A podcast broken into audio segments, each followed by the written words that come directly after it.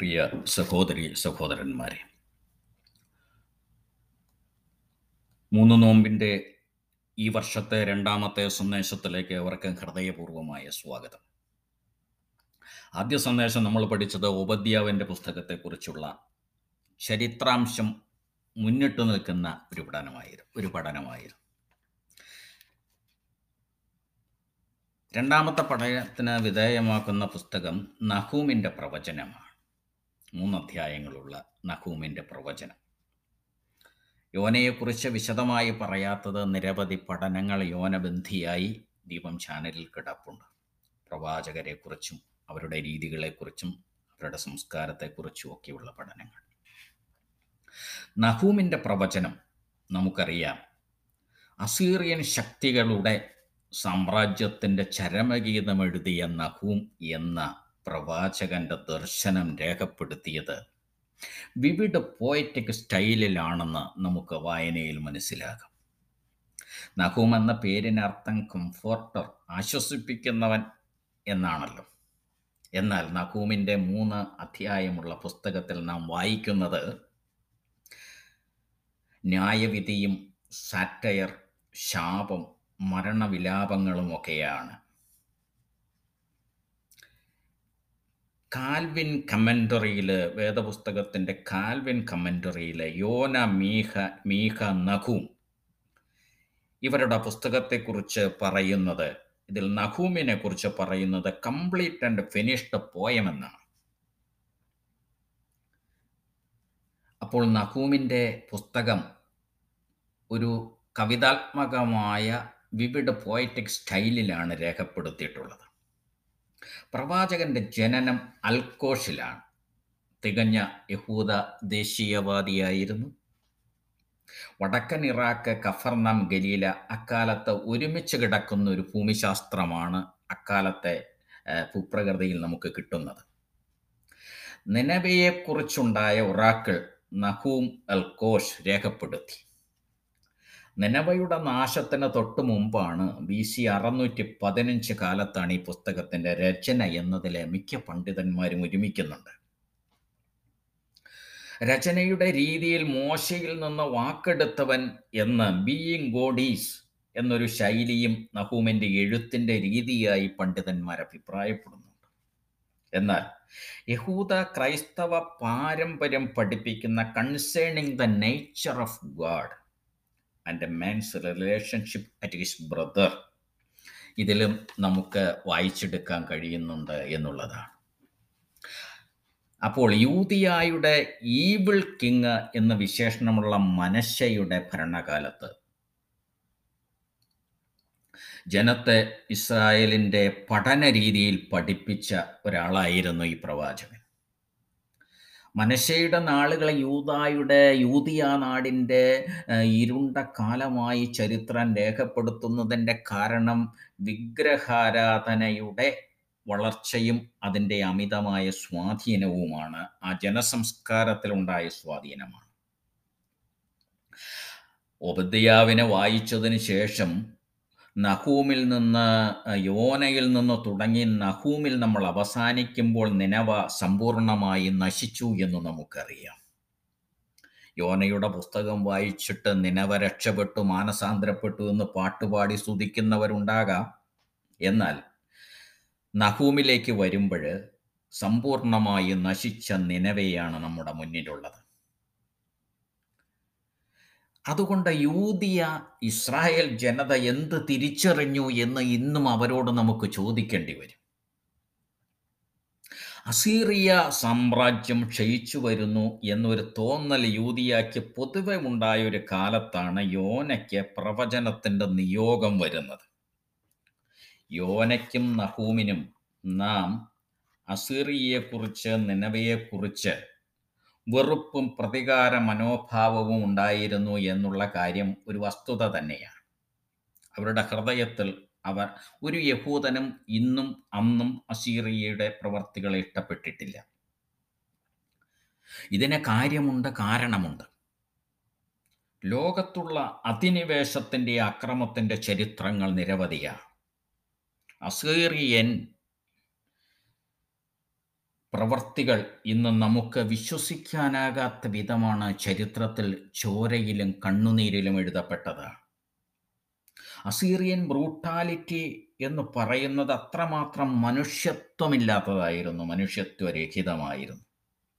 പിടിച്ചടക്കിയ ദേശത്തെ കൊല ചെയ്ത മനുഷ്യരുടെ ശിരസ്സുകൾ വെട്ടി മല പോലെ കൂട്ടിയിട്ട് എണ്ണം നോക്കിയ ഒരു സംസ്കാരമായിരുന്നു അഥവാ നീചപ്രവൃത്തിയായിരുന്നു സീറിയയുടേത് അടിമകളാക്കി യഹൂദ യഹൂദ സ്ത്രീകളുടെ വംശം വിപുലമാകാതിരിക്കാൻ വേണ്ടി അവർ ഗർഭിണികളായ യഹൂദ സ്ത്രീകളുടെ ഉദര ശിശുവിനെ കൊലപ്പെടുത്തിയ ചരിത്രമുണ്ട്.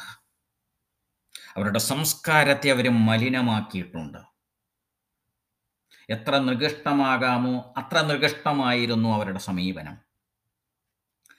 അസീറിയയുടെ തലസ്ഥാന പട്ടണമായിരുന്നു നിനവ. അവിടെ പോയി അവരുടെ നാശത്തിനെ കുറിച്ചൊരു മുന്നറിയിപ്പ് കൊടുക്കാൻ ദൈവനിയോഗം വന്നപ്പോൾ യോനയെ നമ്മൾ ഏതു പക്ഷത്ത് കാണുന്നു? യോനയുടെ അവന്റെ ദൈവത്തെക്കുറിച്ചുള്ള വിശ്വാസം എന്ന് പറയുന്നത് യോന നാലിന്റെ രണ്ടിൽ രേഖപ്പെടുത്തിയിട്ടുണ്ട്. തന്റെ വാക്ക് കേട്ടോ കേൾക്കാതെയോ നിലവയെന്നൊരു ഒരു ദേശം മനസ്സാന്തരപ്പെട്ടാൽ ദൈവം കരുണ കാണിക്കും എന്ന വിശ്വാസമായിരുന്നു യോനയ്ക്കുണ്ടായിരുന്നത് നാലിന്റെ രണ്ടിൽ. നാലിന്റെ മൂന്നിലേക്ക് വരുമ്പോൾ നിലവേക്കാരുടെ ഒരു മാനസാന്തര അവസ്ഥ കണ്ടപ്പോൾ it is better for me to die than to live എന്ന് യോന പറയുന്നതിന്റെ കാരണവും ഇത് തന്നെയാണ്. അപ്പൊ നിലവയോടുള്ള ദൈവത്തിന്റെ കൃപ കൊണ്ട് ഇസ്രായേലിന് എന്ത് ഗുണമാണുണ്ടായത്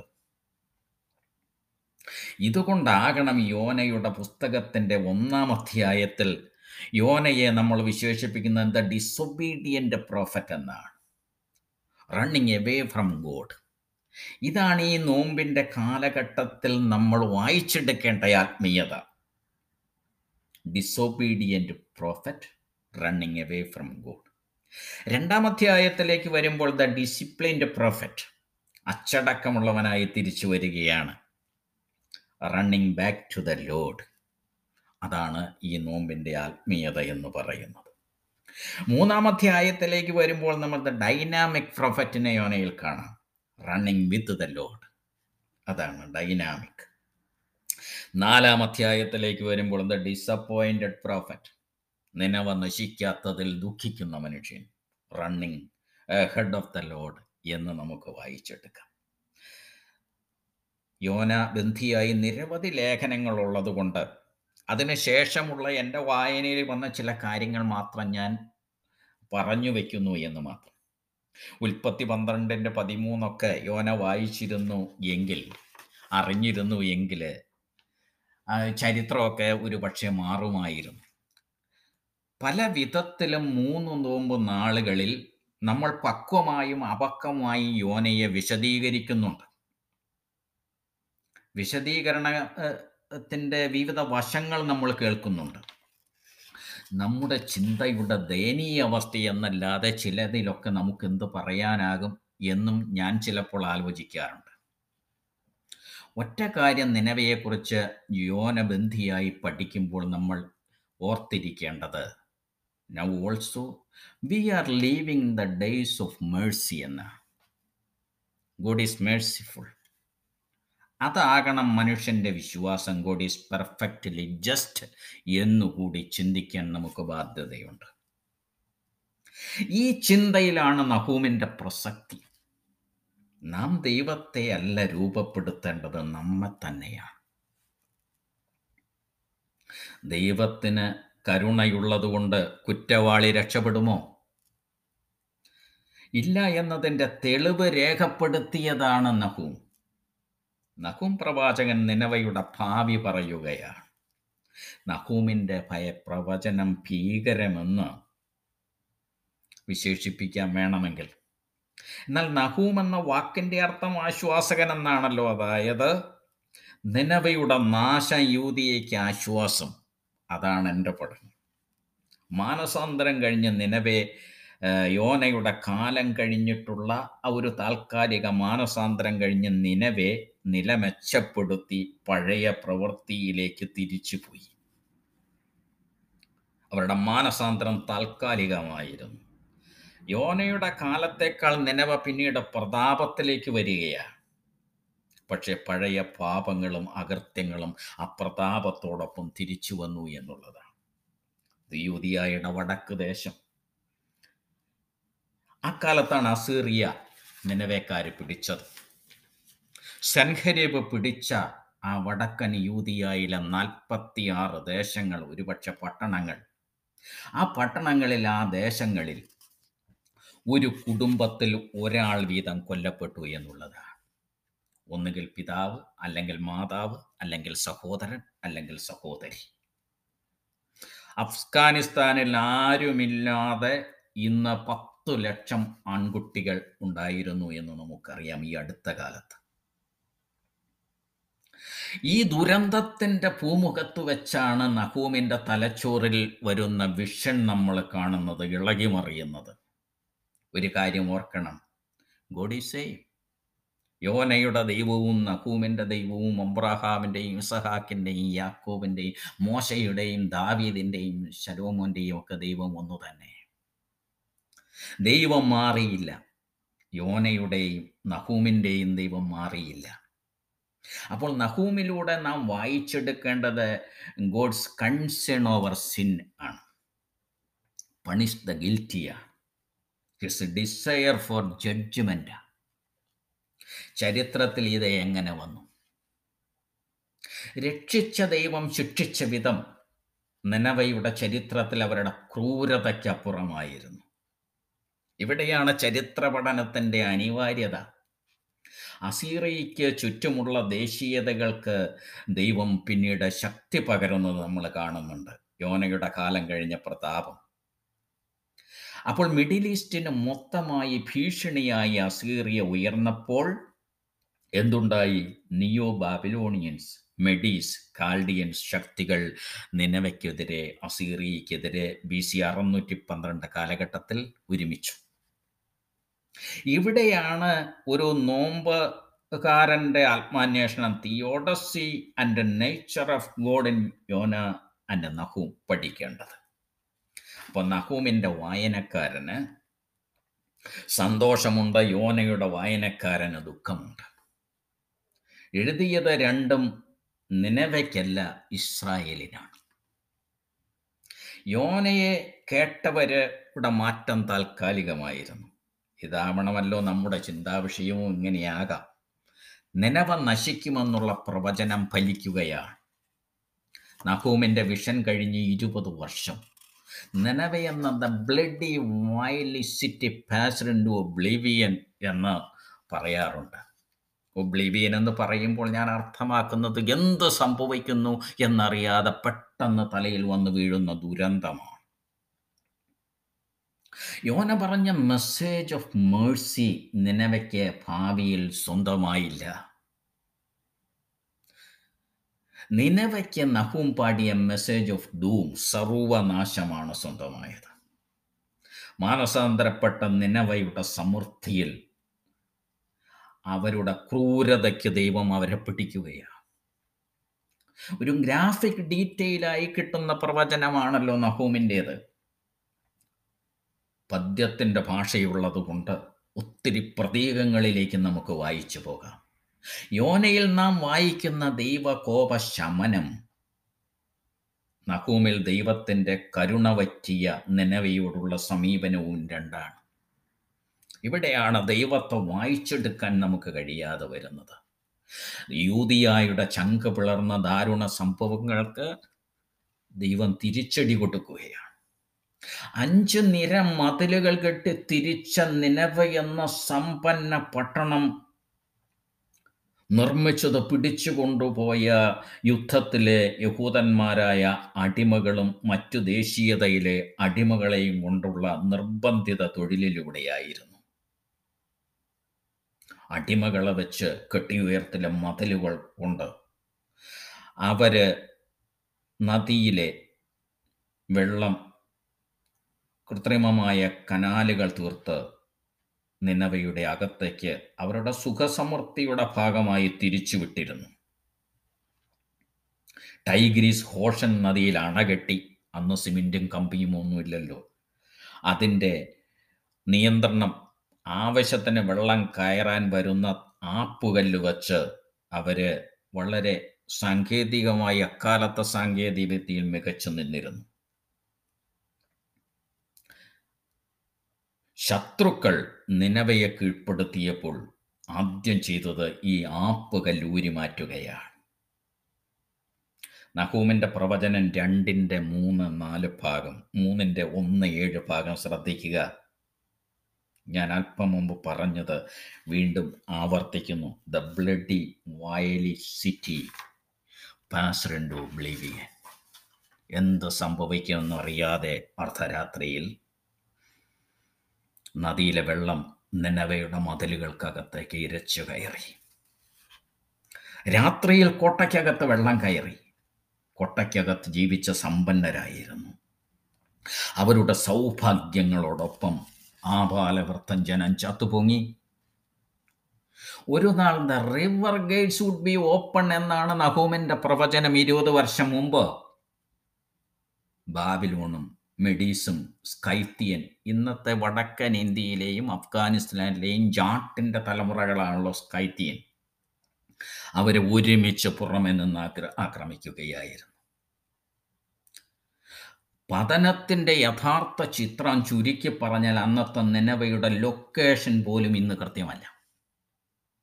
കാരണം നെനവയുടെ പതനത്തിൽ ആകാംക്ഷ പുലർത്തിയിരുന്ന അശോ അലക്സാണ്ടർ ചക്രവർത്തി ബി സി മുന്നൂറ്റി മുപ്പത്തി ഒന്നിലെ യുദ്ധസന്നാഹത്തോടെ വന്നപ്പോൾ എവിടെയായിരുന്നു നിലവ എന്നതിന് ഒരു മാർക്ക് ഒരു അടയാളം പോലും കാണിച്ചു കൊടുക്കാൻ കഴിഞ്ഞില്ല. ഈ നഖൂം പ്രവാചകനും യോനയും യേശുവും കഫർനാമിന്റെ മണ്ണിൽ ചവിട്ടി ജീവിച്ചവരാണ്. അതുകൊണ്ടായിരിക്കണം യോനയോട് അടയാളമായി കാണണമെന്ന് യേശു പറഞ്ഞതും. നഹൂമിനെ വായിച്ചെടുക്കുമ്പോഴാണ് യോനയുടെ അടയാളം വ്യക്തമാകുന്നത്. മൂന്ന് നോമ്പ് ധന്യമാകുന്നത് അപ്പോഴാണ്. എക്സ്പെക്റ്റേഷൻ ഓഫ് ക്രൈസ്റ്റ് ആയി വായിക്കാൻ കഴിഞ്ഞാൽ മാത്രമേ അതിന്റെ ധന്യത നമുക്ക് കൈവരികയുള്ളൂ. പരിസര ദേശങ്ങളുടെ റെക്ട്രിബ്യൂഷൻ ന്യായവിധിയാണ് ആത്യന്തികമായി ഈ മൂന്ന് പുസ്തകങ്ങളും രേഖപ്പെടുത്തുന്നതും അർത്ഥമാക്കുന്നതും. ഉപദ്യാവും യോനയും നഹവും. സഫന്യാവിലും ഹബക്കൂക്കിലും അല്പം വായിച്ചെടുക്കാം. ഓർമ്മിക്കുക ചരിത്രം നമ്മെ പാഠങ്ങൾ പഠിപ്പിക്കുന്നു. അൽക്കേഷിലെ സിന്നഗോഗിലാണ് നഖുവിന്റെ അന്ത്യവിശ്രമ സ്ഥാനം ഇറാഖിലെ നമുക്കറിയാം ഐ സി എസ് അടുത്ത കാലത്ത് അതിനെ നശിപ്പിച്ച. ആ സ്മാരകൻ രണ്ടായിരത്തി പതിനെട്ടിൽ യു എന്റെ നിർദ്ദേശത്തിലെ ഗി മാർട്ട് ഇന്റർനാഷണലാണ് വീണ്ടെടുത്തപ്പോൾ സംരക്ഷിക്കുന്നത്. നഹൂം എന്നൊരു പ്രവാചകൻ. പുരാതനമായ ഈസ്റ്റേൺ ക്രിസ്ത്യാനിക്ക് ഒരു സെയിന്റ് കൂടിയാണ്.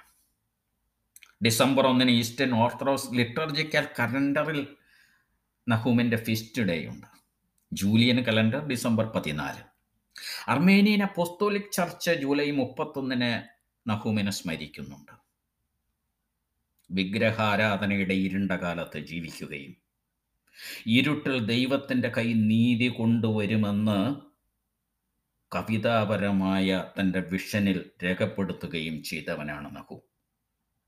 The righteousness and justice of God ഒരു നാളിൽ സംഭവിക്കും എന്ന് വിശ്വസിച്ചവനാണ് നഹു. അവന്റെ വിഷന്റെ രേഖീയത എങ്ങനെയാണ്? അതുകൊണ്ട് വെറും വായനകളും പുറം വായനകളും മാറ്റി കാലാനുസൃതമായ വായനകളാണ് നമുക്ക് ആവശ്യം. എന്ന് പ്രവചനബന്ധിയായി നമ്മൾ തിരിച്ചറിയണം. പ്രതീക്ഷയോടെ നീതിയുടെ നാളുകൾക്കായി നനവ നോമ്പിൽ നോമ്പിന്റെ ദിനങ്ങളിൽ ഒരു നവമായ ദിശാബോധം നമുക്ക് തുറന്ന് കിട്ടുവാൻ കഴിയുന്നില്ലെങ്കിൽ നോമ്പ് കൊണ്ടും പ്രാർത്ഥന കൊണ്ടും യാചന കൊണ്ടും ഒന്നും പ്രയോജനങ്ങളില്ല. ഈ കാലഘട്ടത്തിന്റെ പ്രത്യേകത നമ്മുടെ ആവശ്യങ്ങളിലേക്ക് ഒതുങ്ങുന്ന യാചനകളിലേക്ക് നാം പോയിരിക്കുന്നു. നിന്റെ സഹോദരന്റെ ദുരന്തം നിന്നെ വേട്ടയാടുന്നില്ല. നിന്റെ സമൂഹത്തിന്റെ കണ്ണുനീരുകൾ നീ കാണുന്നില്ല. അതുകൊണ്ട് ജ്ഞാനസാന്ദ്രതയുള്ള ചിന്തകൾ കേൾവിക്കാരിൽ അങ്കുരിക്കാൻ അനുവദിക്കുന്ന ധ്യാനലോകത്തിന്റെ വാതിലുകൾ തുറക്കുന്ന ഒരു നോമ്പുകാരനെ കാണാൻ കഴിയുന്നില്ല. നോമ്പാചരണവും അതോടൊപ്പം നമ്മുടെ ആത്മീയതയും. സാധാരണ വായനയിലും വാക്കുകളിലും ഒതുങ്ങാത്ത സാധാരണത്വത്തിലേക്ക് എന്തുകൊണ്ട് പോകുന്നില്ല എന്നാണ് ഞാൻ പലപ്പോഴും അന്വേഷിക്കാറുള്ളത് ചിന്തിക്കാറുള്ളത്. നമ്മുടെ വായനയിൽ വരുന്നൊരു പ്രവാചകൻ നഹൂമിനെ പോലെയുള്ളവർ അമരത്വത്തിന്റെ അവരുടെ വാക്കുകൾ രേഖപ്പെടുത്തിയിരിക്കുന്നത് നമുക്ക് പ്രചോദനമാകുന്നില്ല. നമ്മുടെ അതിജീവനത്തിന്റെ പ്രചോദനമായി അതിജീവനത്തിന്റെ ആകാംക്ഷയായി പ്രേരണയായി അവരാകുമെങ്കിൽ അപചയമില്ലാതെ അവരെ പഠിക്കണം. ആത്മാവിൽ നിന്ന് പറിച്ചെടുക്കുന്ന വാക്കുകളെ തിരിച്ചറിയാനുള്ള മനോനിലയും അവബോധവും നമുക്കുണ്ടാകണം. ഇതൊക്കെ വളർത്താൻ കഴിയുന്നില്ലെങ്കിൽ നമ്മുടെ കേൾവിയുടെ വായനയുടെ ധന്യതയുടെ ലോകം ഉൽപാദനക്ഷമതയില്ലാത്തതെന്ന് വിലയിരുത്തേണ്ടി വരും. ഒത്തിരി പറയാനുള്ള ഇന്നത്തെ കാലത്ത് ഒത്തിരി കേൾക്കാനുമുണ്ട് എന്ന് നമ്മൾ മറന്നു പോകരുത്. നിലവയുടെ മാനസാന്തരം എന്നാൽ താൽക്കാലികതയിൽ നശിക്കാനുള്ളതായിരുന്നു. അതാണോ നിങ്ങൾക്ക് സ്വീകരിക്കേണ്ടത്? നമ്മുടേത് നിത്യതയെ ലക്ഷ്യമാക്കിയുള്ള ഒരു യാത്രയാണ്. നിത്യതയെ ലക്ഷ്യമാക്കിയ ഈ അയനത്തിൽ ആകുലതകൾ ഇറക്കി വയ്ക്കുന്ന ധന്യനിമിഷങ്ങളാകണം നോമ്പ്. തികച്ചും വ്യത്യസ്തമായ ചിന്താശകലങ്ങളാണ്. ഈ വിധം പുനർവായനയ്ക്ക് നാം ഈ പുസ്തകങ്ങളെ വിധേയമാക്കുമ്പോൾ നമുക്ക് ലഭ്യമാകുന്നതുകൊണ്ട് അതുകൊണ്ട് നിലവയുടെ നനവ് ജീവിതത്തിൽ നമ്മുടെ ഹൃദയത്തിലും ചിന്തയിലും പ്രവൃത്തിയിലും വരണ്ടു പോകാതെ വറ്റിയകലാതെ എന്നും ഉണ്ടാകട്ടെ എന്ന് ഓർമ്മപ്പെടുത്തിക്കൊണ്ട് തികച്ചും വ്യത്യസ്തമായ നിനവ നോമ്പുബന്ധിയായ മൂന്ന് പ്രവാചകരെ ഒബദ്യാവിനെയും യോനയെയും നഹൂമിനെയും തിരിച്ചും മറിച്ചും വായിക്കുന്ന ഈ സമീപന രീതിയോട് സഹകരിക്കുന്ന നിങ്ങളേവർക്കും ഹൃദയപൂർവം നന്ദിയും സ്നേഹവും രേഖപ്പെടുത്തിക്കൊണ്ട് ഈ പോഡ്കാസ്റ്റ് സന്ദേശം അവസാനിപ്പിക്കുന്നു. ദീപം ചാനലിനു വേണ്ടി ഇ